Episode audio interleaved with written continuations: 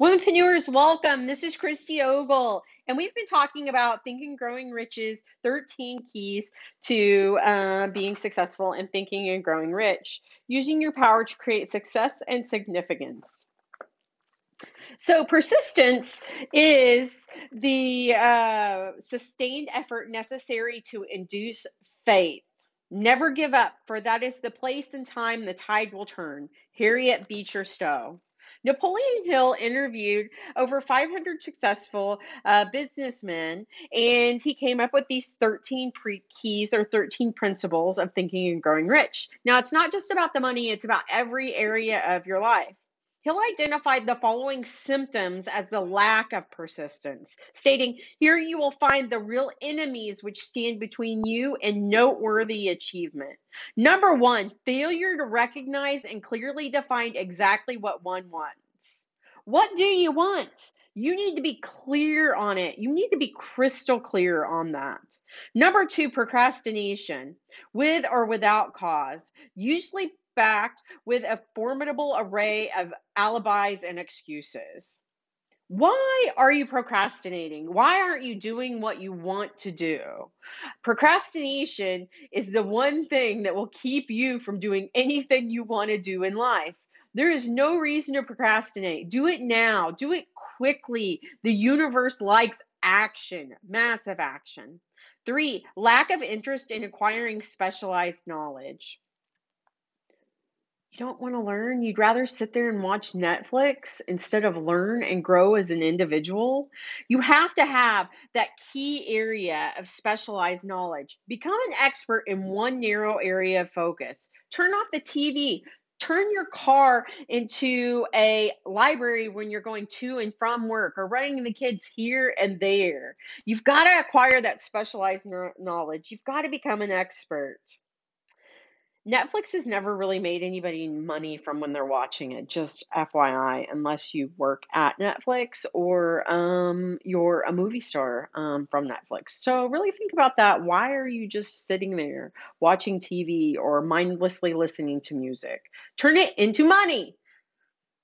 Four, indecision, the habit of passing the buck on all occasions instead of facing is- issues square in the face also backed by your alibis. You're going, well, Christy, I've had this happen and I had that happen. You don't understand. No, I might not understand, but guess what? I've had life happen to me over and over and over again. You get kicked in the face all the time. You've got to quit using your alibis or your excuses because excuses don't make you money.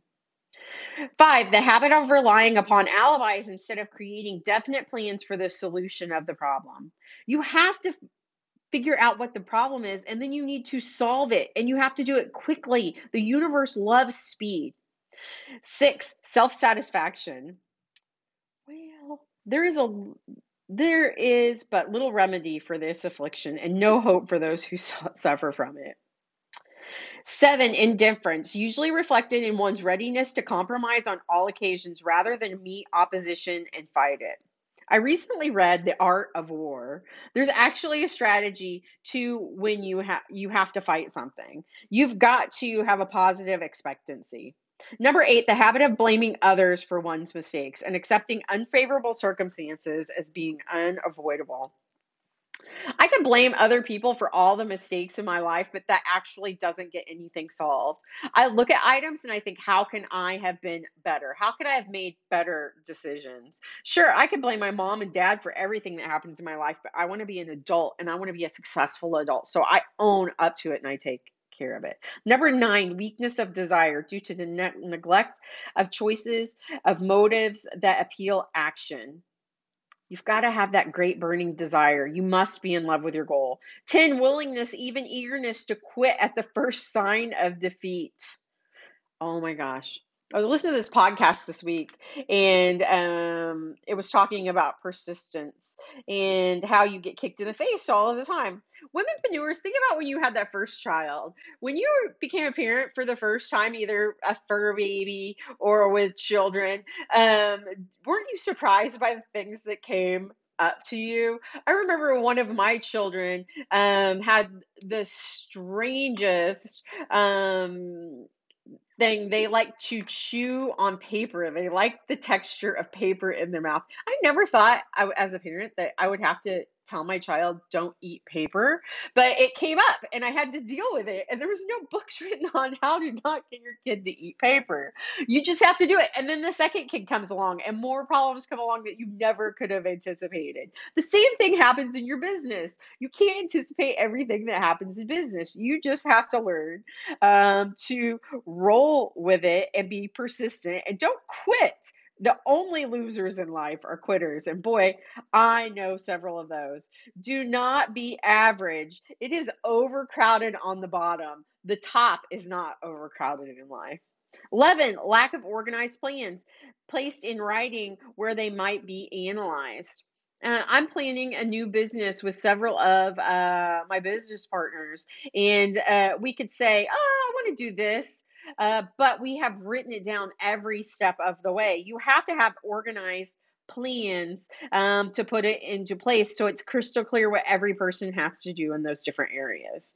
12, the habit of neglecting to move on ideas or the grasp opportunity when it presents itself.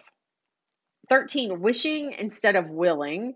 And 14, the habit of compromising with poverty instead of aiming towards riches. General ambition, absence of ambition to be, to do, and to own. Fifth, I know so many people that just settle, they just give up in life. It is just as difficult to be poor as it is to be rich. I would rather be rich and know um, that I can handle anything that comes my way. Life is a lot easier when you have money than when you're poor. I've done it both ways.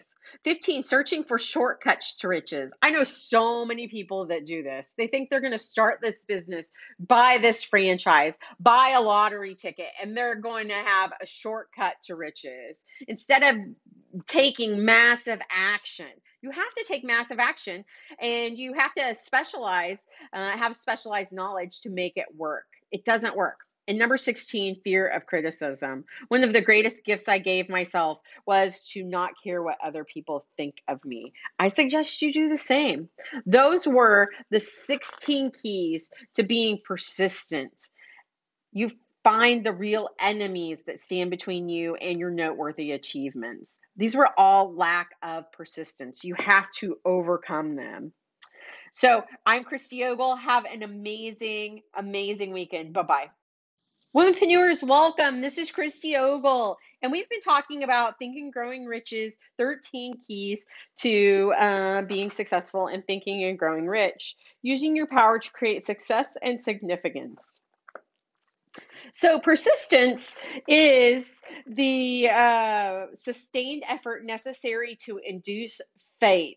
Never give up, for that is the place and time the tide will turn. Harriet Beecher Stowe. Napoleon Hill interviewed over 500 successful uh, businessmen, and he came up with these 13 pre- keys or 13 principles of thinking and growing rich. Now, it's not just about the money, it's about every area of your life. Hill identified the following symptoms as the lack of persistence, stating, Here you will find the real enemies which stand between you and noteworthy achievement. Number one, failure to recognize and clearly define exactly what one wants. What do you want? You need to be clear on it. You need to be crystal clear on that.